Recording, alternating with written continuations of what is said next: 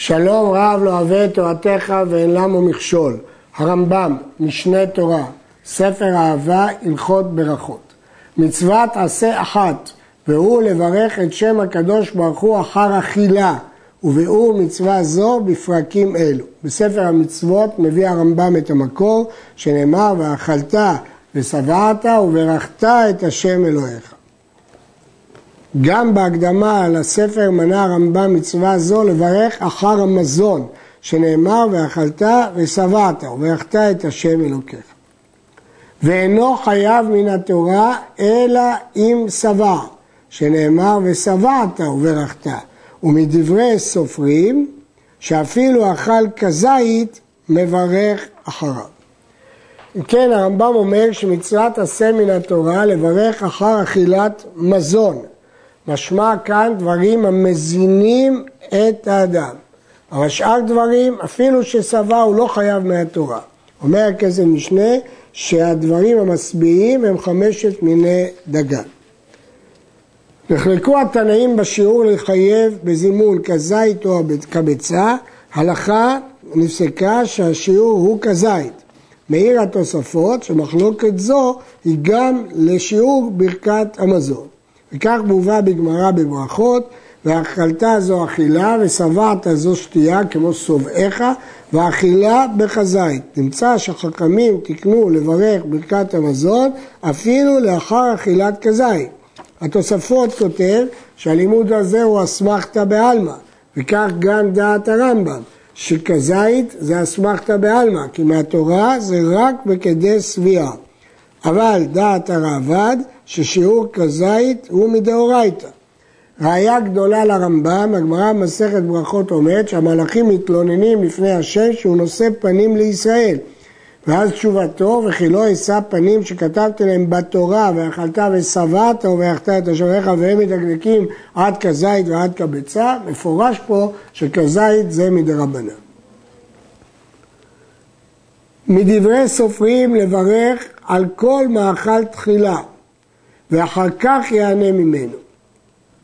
כמובן, לפי הרמב"ם זה מדברי סופרים. הגמרא אומרת, אסור לו לאדם שיהנה מהעולם הזה בלא ברכה. וכן אם מריח ריח טוב, יברך ואחר כך יענה בו. ואפילו נתכוון לאכול או לשתות כלשהו, מברך ואחר כך נהנה. ברכה לפניה היא לא בכזית, אלא אפילו בכלשהו.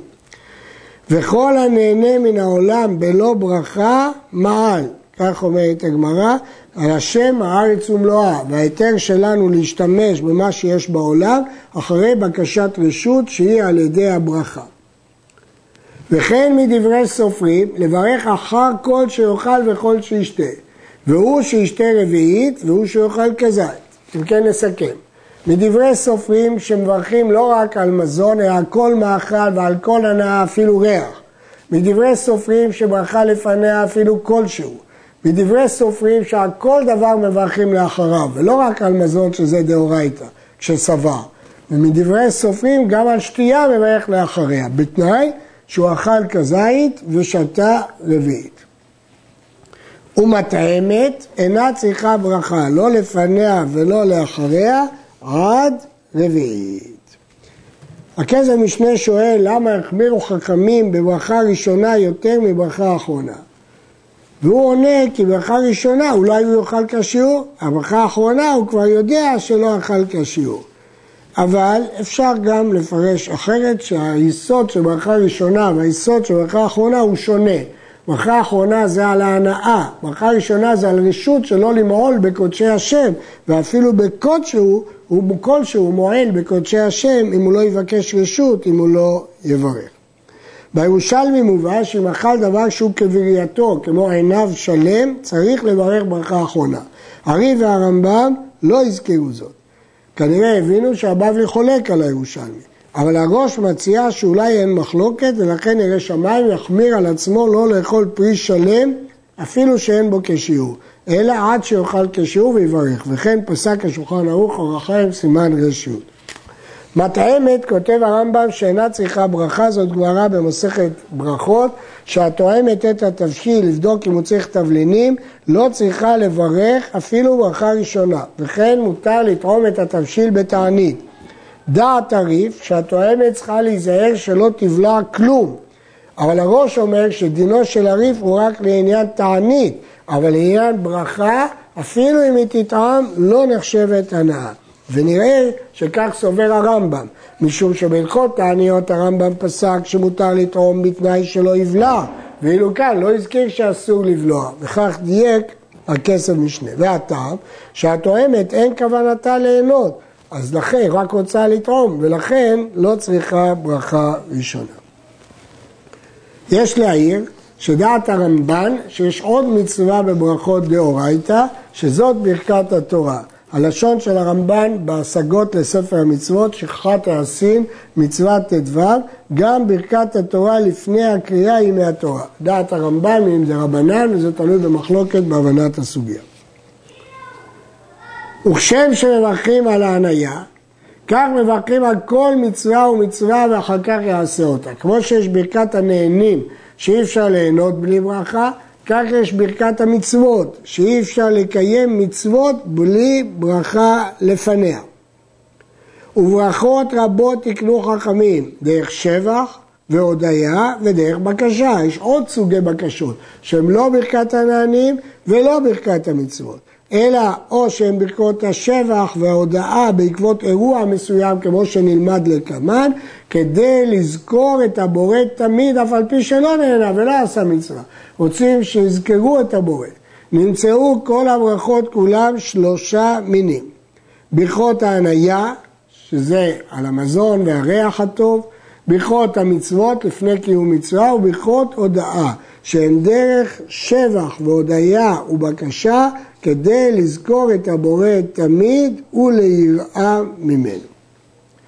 ונוסח כל הברכות, עזרה ובית דינו תקנום, ואין ראוי לשנותם, ולא להוסיף על אחת מהם, ולא לגרוע ממנה, וכל המשנה ממטבע שטבעו חכמים בברכות, אינו אלא טועה. כך פסק הרמב"ם גם בהלכות קריאת שמע בעקבות הגמרא, והוא אומר, עזרה ובית דינו תקנום, ואין אדם רשאי לפחות מהם ולא להוסיף מהם. כי כל המשנה ממטבע שתבוא חברות הזה טועה, וחוזר ומברך כמטבע, וזה לשון הגמרא בברכות. כל המשנה ממטבע שתבוא חכמים לא יצא ידי חובתו. שואל הכזה משנה, למה הרמב"ם כאן כתב אינו אלא טועה, ולא כתב לא יצא ידי חובתו. גם כתב אין ראוי לשנותיו. לא כמו ברכות קריאת שמע שהוא כתוב שחוזר. אומר כזה משנה, יש עקרונות ברכה שבלעדיהם לא יצא ידי חובתו. אבל יש דברים שגם אם אסור לשנות, זה לא אומר שהוא לא יצא ידי חובתו. הרמב"ם בתשובה מסביר שלפעמים יש שינוי רק בלשון, אבל לא בתוכן, וזה בוודאי אסור. הרמב"ם מזכיר גם בתשובה, אסור לשנות ברכות מטבע שטבעו חכמים ולא להחליפם באחד מאותם הפיוטים אשר חיברו המאוחרים. וכל ברכה שאין בהזכרת השם ומלכות אינה ברכה, אלא אם כן הייתה סמוכה לחברתה. זאת מחלוקת בגמרא, לפי דעת רב, אם הזכיר שם השם בלי מלכות יצא ידי חובתו, לפי רבי יוחנן, אם אין שם ומלכות אינה ברכה וצריך לחזור ולברך. רבי יוחנן ורב, הלכה כרבי יוחנן, וכך פסקו הרי"ף והרמב"ם. הגמרא מביאה דברי אביי, שמשמע ממנה שהלכה כרב, ולכן הראש מסתפק האם הלכה כרב או כרבי יוחנן. נפקא מינה, שאם הזכיר ברכה עם שם ובלי מלכות, לפי הרי"ף והרמב"ם צריך לחזור ולברך. ואילו לפי הראש לא יחזור ולברך. שמא יצא ידי חובה, ברכה השנייה תהיה ברכה לבטלה. המקור של המלכות, הרוממך אלוהי המלך, והברכה שמך לעולם ועד. תוספות כותבים שאפילו אמר מלך ולא אמר העולם, צריך לחזור ולברך. עוד כתבו שהביטוי אלוהי אברהם שבתפילה הוא הביטוי של מלכות. אלא אם כן הייתה סמוכה לחברתה. הרמב"ם פסק שברכה סמוכה לחברתה אינה פותחת בברוך, והיא לא צריכה מלכות, כי היא סומכת על התחלה של הברכה הקודמת. וכל הברכות כולם נאמרים בכל לשון, זה לא שינוי ממטבע, זה רק שינוי של הלשון. המשנה בסוטה אומרת, ברכת המזון נאמרת בכל לשון, ואם כן הוא הדין בכל הברכות. והוא שאומר כעניין שתיקן חכמים, את אותו נוסח שתיקנו חכמים, או לפחות את התנאים שהזכירו כהכרחיים לברכה, שם, מלכות ועניין הברכה. ואם שינה את המטבע, הואיל והזכיר הזכרה ומלכות ועניין הברכה, אפילו בלשון חול, יצא. הגמרא אומרת שאם אחד אומר בריך רחמנה מראה דהי פיתה, זה לשון ארמית, וזה נוסח קצת שונה, בכל אופן הוא לא שינה מהעניין, הוא הזכיר שם ומלכות, הוא יצא. אמנם ברכות קריאת שמע הרמב"ם פסק שאם שינה צריך לחזור ולברך, אבל פה לא נקרא שינוי, כי הוא שינה רק את הלשון, לא שינה את התוכן העיקרי של הברכה. כל הברכות כולה צריך שישמיע לאוזנו מה שהוא אומר, ואם לא ישמיע, יצא. בין שהוציא בשפתיו, בין שברך בליבו. זאת מחלוקת תנאים במשנה, קורא את שמע ולא ישמיע לאוזנו יצא, רבי יוסי אומר לא יצא. הברייתא, הרב יוסף אומר שכל המחלוקת היא בקריאת שמע, כי כתוב שמע ישראל, אבל בשאר הברכות אין מחלוקת, וכולם מסכימים שיצא ידי חובה. והברייתא אומרת שאפילו ברך ברכת המזון בליבו יצא ידי חובה, כי הוא כדיבור, אבל לכתחילה ודאי שצריך להשמיע לאוזנו. כל הברכות כולם לא יפסיק בין הברכה ובין דבר שמברכים עליו בדברים אחרים. לא לדבר על עניינים אחרים בין הברכה לבין הנושא שהוא ברך אחריו. ואם הפסיק, צריך לחזור ולברך שנייה, פעם שנייה. ואם הפסיק בדברים שמעניין דבר שמברכים עליו מאותו תוכן שמברכים, אינו צריך לברך שנייה. כיצד? כגון שברך על הפת, וקודם שיוכל אמר אביהו מלח, הרי אין הבוצע רשאי לבצוע עד, עד שאביהו מלח ללפת את הפת. אז אם הוא אומר אביהו מלח, זה מעניין הברכה. הביאו תבשיל, תנו לפלוני לאכול, הרי אה, הוא, הוא נותן לו לאכול, תנו למחל הבהמה, שאין ראוי לאדם לאכל קודם שייתן לבהמתו, שאמר ותתי עשר ושלך לבהמתך, ואחר כך ואכלת ושבעת. ואכלתה ושבעת. אז רואים מכאן שכל הדברים האלה הם תוכן האכילה, צורך הברכה, ולכן הם לא מהווים הפסק. כל הברכות כולם מותר לטמא לברך אותם. בין שהיה טמא טומאה שהוא יכול לעלות ממנה בו ביום, ובין טומאה שאינו יכול לעלות ממנה בו ביום. אין דין בטומאה שלא לברך. גם התקנת שעזרה בבית דינו שבהקר צריך לטבול, זה לפני תפילה, אבל לא לפני דברי תורה, כי דברי תורה לא מקבלים טומאה, וגם הברכות. כך פוסק הרמב"ם בפירוש המשנה, כל הטמאים מברכים לפניה ולאחריה.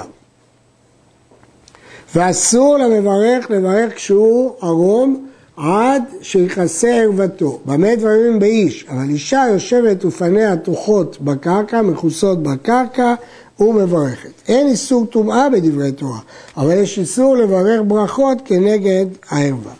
יש להעיר שלכן לפי הרמב"ם, ברכות השחר נאמרות עוד לפני נטילת ידיים. כל הברכות כולם, אף על פי שברך ויצא ידי חובתו, מותר לו לברך לאחרים שלא יצאו ידי חובתם כדי להוציאם. יש כלל שכל ישראל ערבים זה בזה, ולכן למרות שהוא כבר יצא ידי חובה, הוא יכול לברך כדי להוציא מישהו אחר. חוץ מברכת הנאה, שאין בה מצווה. מה, איך הוא יכול? הוא לא ערב בהנאה של השני, כל מי שנהנה חייב לברך בעצמו. שאינו מברך לאחרים, אלא אם כן נהנה עמהם, שאז גם הוא נהנה, ולכן הוא יכול להוציא את השני. אבל ברכת הנאה שיש בה מצווה, כלומר, כאשר הברכה מעורבת, היא גם הנאה וגם מצווה, כגון אכילת מצה בלילי פסח, זה ברכת הנהנים, אבל יש בה מצווה. קידוש היום, קידוש בשבת ויום טוב, זה שתייה שיש בה מצווה. הרי זה מברך לאחרים, ואוכלים ושותים, על פי שאינו אוכל ושותה מהם, כיוון שזה חובה, מצווה, כל ישראל ערבים זה בזה. כל השומע ברכה מן הברכות, מתחילתה ועד סופה, ונתכוון לצאת בידי חובתו, יצא ואף על פי שלא ענה אמן. כן יש דין שנקרא שומע כעונה. מי ששמע את מי שמברך מההתחלה ועד סוף, הוא כעונה. ואומר הרמב"ם, אף על פי שלא ענה אמן. אם הוא שמע את הברכה מתחילתה ועד סופה. לא צריך לענות אמן, כי זה לא מדין ערבות, זה מדין שומע כעונה. יש דין שלישי, וכל העונה אמן אחר המברך, הרי הוא כמברך. והוא שיהיה המברך חייב באותה ברכה. היה המברך חייב מדברי סופרים, והעונה חייב מן התורה. לא יצא ידי חובתו, כי מה יעזור ששומע כעונה? עד שיענה אמן, או ישמע ממישהו חייב מה מן התורה כמותו. יש גרסה עד שיענה, ויש גרסה עד שיענה אמן, נסביר את הדברים. כזה משנה מציע, שאם ענה אמן, יצא כאילו הוא מברך. ואם רק שמע ולא ענה אמן, הוא יצא ידי חובת שומע כעונה, אבל לא כמברך בעצמו. הכסף משנה מוסיף, שאפילו כשעונה אמן, יצא ידי חובה רק אם המברך חייב באותה ברכה. ואם כן, מה פירוש עד שיענה?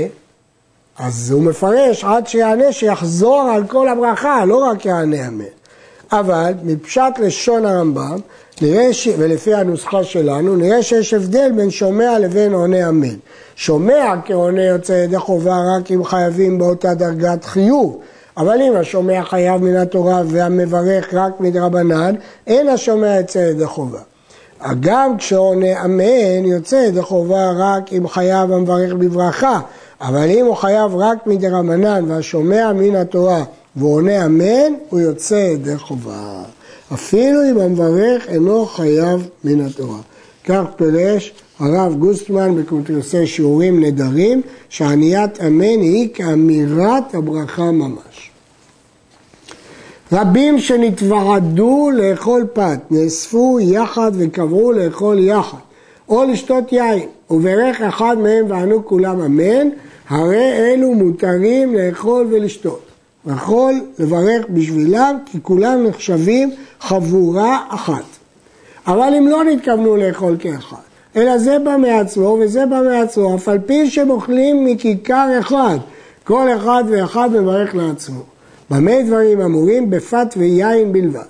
אבל שאר אוכלים ומשקים אינם צריכים הסיבה, אלא אם ברך אחד וענו כולם, הרי אלו אוכלים ושותים, אף על פי שלא נתכוונו להסב כאחד. זהו פירוש הרמב"ם לגמרא. הסבו, לפי הרמב"ם, עניינו ישיבה על דעת לאכול יחד. והגמרא מביאה מחלוקת רב ורבי יוחנן, מתי אחד מברך בשביל כולם. לפי הגרסה הראשונה, רב סובר שרק לחם צריך הסבה, אך יין ושאר מאכלים אפילו כשאינם מסבים. רבי יוחנן סובר שגם יין צריך הסבה, אבל שאר מאכלים אפילו אינם מסבים. הרמב"ם מסביר שהסברה היא שלפי חשיבות הדבר, כל אחד ובערד מברך לעצמו. שאר המאכלים שאינם חשובים דיים, אחד יכול לברך בשביל כולם. פת, ולפי רבי יוחנן, גם יין, מספיק חשובים כדי לחייב כל אחד בפני עצמו, אלא אם כן הסבו, שאז הם כמו קבוצה אחת. הגאונים פוסקים בדרך כלל כלישנא בתרא. אז אם כן, משיג הראב"ד שלשאר מאכלים לא מועילה הסבה, ולעולם כל אחד ואחד מברך לעצמו. אולם הרי"ף והרמב"ם פסקו כלישנא הראשונה, אדרבה, להפך, שבשאר מאכלים תמיד אחד יכול לברך לכולם. והסביר הראש שכיוון שברכה דרבנן, בהכשל סופרים, הולך אחר המקל. ולכן כך פסק הרמב"ם לכולה, שבשאר מאכלים אפילו שהם לא הסבו, כל אחד ואחד יכול לברך לעצמו. בתשובה לחכמי לוניל, משמע שלרמב"ם הייתה גרסה שונה בגמרא, והוא מברר שאין הבדל, מברר שאין הבדל הלכתי בין שתי הלשונות. כל השומע אחד מישראל מברך ברכה מכל הברכות כולם, אף על פי שלא שמע ברכה כולה מתחילתה ועד סופה, ואף פי שאינו חייב באותה הברכה, חייב לענות אמן. ואם היה המברך גוי, או מין, או כותי, או תינוק המתלמד, או שהיה גדול ושינה מטבע הברכה, אין עונים אחריהם אמן. המשנה בספר ברכות, עונים אמן אחר ישראל המברך, ואין עונים אמן אחר כותי המברך, עד שישמע כל הברכה. מפסק הרמב"ם נראה שישמע מקצת הברכה מישראל, יש חיוב לענות אמן. הדין של כותי, רק אם שמע כל הברכה, זה בימי המשנה, שהיו חלק מהכותים שהיו כשרים. אבל בזמן הזה דינו כגוי, שאפילו שמע כל הברכה מגוי, אינו עונה אחריו אמן. הראש חולק, ואומר שאם גוי ברך את השם, עונים אחריו השם, וכן משמע בירושלמי. תינוק המתלמד, הגמרא אומרת, שאין עונים אמן אחר ברכה של תינוק המתלמד, כי הם לא מתכוונים לברך, אלא רק ללמוד כיצד לברך. אבל אם הם באמת מתכוונים לברך, שהם כבר קצת גדולים, יכול להיות שחייב לברך. כל העונה אמן, לא יענה אמן חטופה, כלומר, לחטוף את האמן לפני שסיים המברך את הברכה. ולא אמן כתופה, כלומר, זמן רב לאחר סיום הברכה, או אמן חתוכה, אמן, שני הפירושים נמצאים בגאונים. ולא אמן קצרה, אמן, ולא אמן ארוכה, שהאריך בעריכת אמן, אלא בינונית. ולא יגביע קולו יתר מן המברך. וכל מי שלא שמע הברכה שהוא חייב בה, לא יענה אמן בכלל לעונים. אם הוא לא חייב בברכה, לא יענה אמן. הסיבה שלא יגביע קולו, לומדים מהפסוק, גדלו להשם איתי ונממה שמו יחדיו, לא יותר מקולו של המברך. הרמב"ם כותב שאם הוא לא חייב בברכה, כפי שראינו פה, הוא לא עונה אמן. כל מי שלא שמע ברכה שהוא חייב בה, לא יענה אמן בכלל העונים. כל המברך ברכה שאינה צריכה, הרי זה נושא שם שמיים לשווא, ואסור לענות אחריו אמן. לפי הרמב"ם, על ברכה שאינה צריכה עוברים משום לא תישא את שם השם אלוהיך לבטלה, כלומר לשווא, לבטלה. כלומר, לפי הרמב"ם, המברך ברכה לבטלה עובר איסור דאורייתא. תוספות חולק וסובר שברכה לבטלה איסור דרבנן, כי מכל מקום הזכיר את השם דרך שבח והודיה ולא לשווא. מהמחלוקת הזאת נובעות השלכות רבות מאוד, שלמשל אנחנו פוסקים שכל ספק ברכות להקל אפילו נגד דעת מרן. למה? כי אנחנו פוסקים כרמב"ם שברכה שאינה צריכה עובר משום לא תישא את השם שהוא לאו חמור, ולכן נזהרים מאוד. לפי תוספות שזה רק דין דרבנן, אז כמובן שזה יותר קל כשצריך לברך. התינוקות מלמדים אותם הברכות כתקנן, ואף על פי שהם מברכים לבטלה בשעת למידה, הרי זה מותר, כי אחרת איך הם ילמדו. ואין עונים אחריהם, והעונה אחריהם אמן לא יצא ידי חובתו. כל העונה אחר ברכותיו הרי זה מגונה, והעונה אחר ברכה שיסוף ברכות אחרונות הרי זה משובח. אם יש סדרה של ברכות, הוא יכול, צריך לענות אמן אחרי הברכה האחרונה, כגון אחר בונה ירושלים, שהיא הברכה השלישית והאחרונה בברכת המזון, לפני הטוב האמיתי. ואחר הברכה האחרונה של קריאת שמע של ישראל, של ערבית, גואל ישראל אמן, וגאל ישראל אמן. וכן בסוף כל ברכה שהיא סוף ברכות אחרונות, כמו סוף ברכות ההפטרה, עונה בה אמן אחר עצמו. הגמרא בברכות שואלת, העונה אמן אחר ברכותיו הרי זה שובח, תנא אידך הרי זה מגונה, לא קשה. הא בבונה ירושלים, הא בשאר ברכות. הרמב"ם מבין שבונה ירושלים היא דוגמה לברכה שמסכמת שורה של ברכות, ולכן הדין הוא גם בברכה האחרונה של קריאת שמע של ערבית. רש"י סובר שהוא הדין גם בברכה האחרונה של קריאת שמע של שחרית, הבוחר בעמו ישראל באהבה, אמן. הרמב"ם דייק דווקא לאחר ברכה האחרונה של קריאת שמע של ערבית עונים אמן, ולא אחר של שחרית. גם בברכת הגאולה של אמת ויציב, לפי רש"י עונים אמן, לפי הרמב"ם לא, כי צריך לסמוך גאולה לתפילה. אבל בערבית בין כך היא לא סמוכה גאולה לתפילה. טעם אחר, שבערבית אומרים שתי ברכות, אבל בשחרית יש רק ברכה אחת אחרי קריאת שמע. ולכן לדעתם זה לא סדרה של ברכות, כי לא מחשבים את הברכות שלפני קריאת שמע. דעת הרמב"ם דווקא בסדרה של ברכות סוף העניין, ולפחות אחרי שתי ברכות סמוכות. התוספות חולק על הרמב"ם וסובר שהמנהג לענות אמן הוא רק אחר ברכת בונה ירושלים בברכת המזון, וכך פסק הרמב"ם. ולמה יענה אמן בבונה ירושלים? שואל הרמב"ם.